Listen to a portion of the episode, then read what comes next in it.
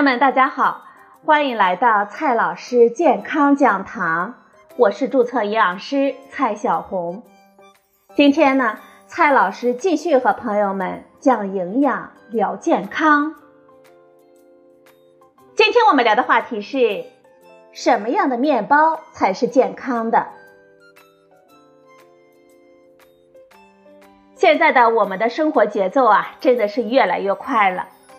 快捷即食的面包呢，可能是我们早餐的不二之选。但是对于想要健康饮食的我们来说，配料表简单优秀的全麦面包才是我们心中的期待。但是，只有原料百分之百的全麦面包才算健康吗？为什么市面上真正的全麦面包很少呢？今天呢，我们就一起来仔细的聊一聊面包。无论是国内还是国外，科学界呢都在强调要减少精致谷物的摄入，提倡吃全谷物。全谷物指的就是像糙米、全麦面粉等等保留了完整营养的谷物。全谷物所制作的面包，维生素、膳食纤维的含量更高。而相比之下呢，普通的白面包、起酥面包、甜面包等等，营养价值呢就逊色多了。我们都认同全麦面包才是健康的面包，但是啊，这样的好面包呢却非常的难找，也是有原因的。第一呢，它的口感并不完美。精致后的白面粉去掉了粗糙的骨皮。只保留了口感最为细嫩的胚乳部分，由这样的面粉所制作的面食，它的口感呢也更为细腻，而全麦面粉的口感就没有那么好了。如果没有经过很好的发酵，或者呢水分保留不足，这口感就更为粗糙了。俗话说的就是吃着有点辣嗓子。工业化生产的全麦面包，想要好吃的话，对于生产技术的要求是很高的。同时，全麦产品的原料和保鲜的成本会更高，而且更加有风险。一旦味道不够好，我们消费者还不买账呢。膳食纤维含量丰富的全麦面粉，更容易吸水受潮，降低保存的期限。全谷物胚芽中的油脂、骨皮和糊粉层当中的维生素等等，都更容易被氧化、被破坏，而加速面粉的变质。生产难度大，我们消费者接受度小，愿意生产或者说有能力生产的厂家自然就少了，这样我们见到的全麦面包就更少了。原因呢，是全麦面包的销售范围的局限。有一些精品的面包店，拥有精妙的面包制作的手艺，可以采用更加优秀的发酵的菌种，可以花费更多的时间去揉面、醒面、发酵，确实能够做出口感、味道一流的全麦面包。但是啊，这样的店呢，往往是规模小，辐射范围也小。如果需要冷冻运输，我们消费者在拿到手之后，需要用同样讲究的手法来复热，以保持面包内部的水分，尽量的还原面包的口感。如果做不好呢，本来好吃的面包，我们拿到手啊也变得不好吃了。所以啊，这样的全麦面包往往适合现买现吃，难以普及推广。从面包出炉的那一刻开始，面包当中所含有的淀粉就开始了它们老化的进程。如果一到两天吃不完，就需要冷冻储存。冷冻过的面包需要提前室温下解冻，再放入烤箱烘烤。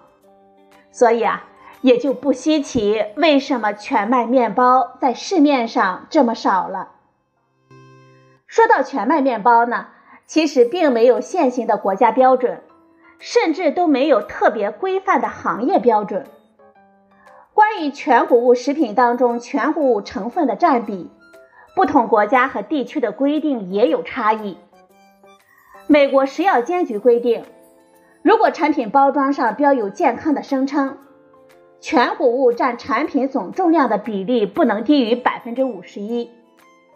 欧盟最新的定义的全谷物食品，则是指产品以干重剂至少包含百分之三十的全谷物成分，而这种比例的规定，都不是国内企业生产的标准，只能作为产品研发的参考。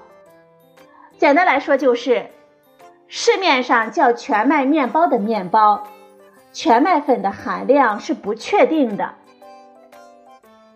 中国居民膳食指南推荐我们每天两百克到四百克的主食，其中呢，全谷物推荐是五十克到一百五十克，薯类呢一百克到一百五十克。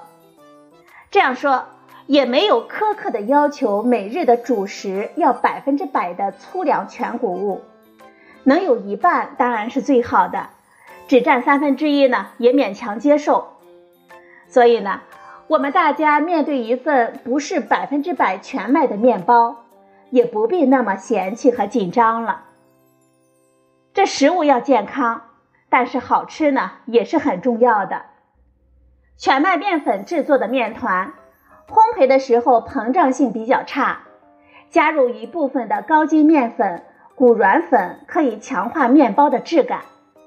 所以呢，我们也不必苛刻的要求百分之百全麦，能在同类面包当中，我们通过查看配料表，找到相对优秀的就很好了。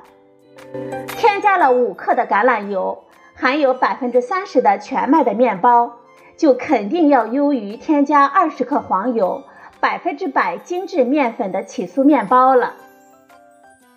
即便是百分之百的全麦面包。也并不具有减肥的效果，因为是不是有助于我们减肥，与我们的食用量关系是更为密切的。全谷物面包只是比精致的谷物面包增加了更多的有益健康的膳食纤维、B 族维生素，我们进食之后血糖升高的速度也较为缓慢。同样是一百克，全麦面包与精致面粉制作的面包。它们的能量呢几乎是一样的，我们吃过量一样会发胖。想要减肥呀，我们需要调整的是我们整个的膳食结构，而不是依靠更健康的全麦面包。接下来呢，我们看一下网红面包有哪一些。有些面包虽然也不见得是全麦，但是添加了不少的坚果。它们的营养价值呢就有所提升了。也有些面包虽然是采用精致面粉制作，营养价值与白馒头、白面条等精致的谷物食品差不多，但是呢，并不会添加白砂糖和大量的脂肪，也相对的健康。先来看一下我们常吃的法棍，一般的法棍都是外层酥脆、内层柔软的质感。并不会添加大量的脂肪和糖，整体来说呢，比起酥牛角面包要健康不少。但是它的原料呢是普通的高筋面粉，发酵程度比较高，疏松好消化，我们餐后血糖的上升速度也不低。法棍是相对健康的面包，但是仍然属于精致的主食。在其他时候仍然要增加全谷物、杂豆、薯类的摄入，保障我们营养的均衡。再来看一下碱水面包，颜值爆表的德国碱水面包，他们在制作的时候需要将整理成型的面包进入强碱性的氢氧化钠溶液，这个过程呢就会使得面包外皮的面粉迅速的糊化。褐变反应，色素和风味物质会迅速的累积，形成深咖啡色的漂亮的外表。碱水面包的表面往往会撒一些粗盐颗粒，我们建议剥去，减少钠的摄入量。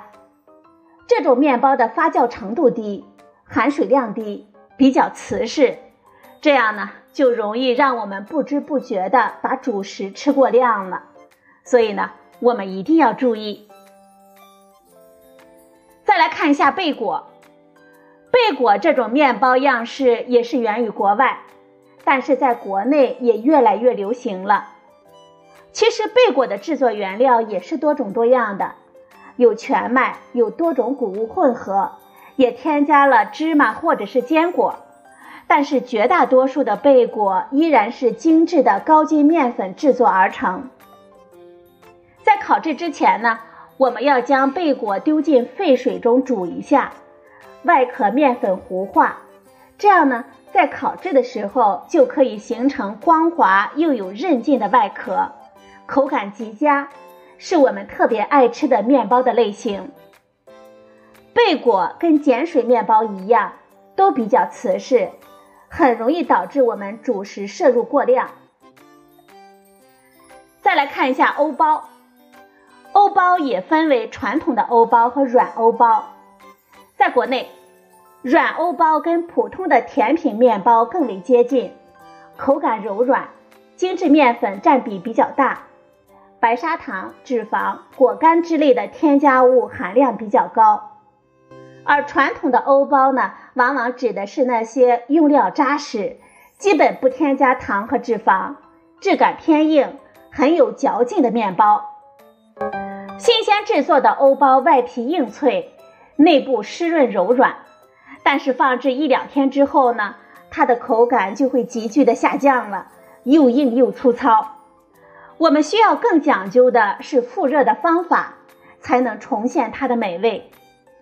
国内超市里并不常见，但是在精品面包店、咖啡店，我们常常可以见到。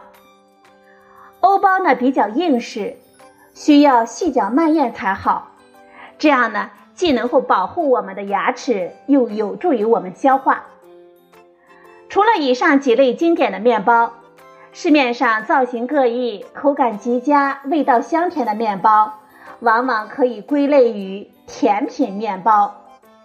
常常选用精致的面粉作为原料，往往还加入了不少的糖和脂肪，甚至是奶油，这营养价值呢急剧下降了。那样的面包啊，我们还是少吃为妙。面包也只是我们主食的其中的一个选项。我们购买面包的时候要仔细的观察配料表，但是呢，并不需要苛刻到必须是百分之百全麦。同样好吃的时候选择更健康的，同样健康的时候选择更好吃的，这样呢，我们才能乐于享受健康的饮食，坚持健康的生活。好了，朋友们，今天的节目呢就到这里。谢谢您的收听，我们明天再会。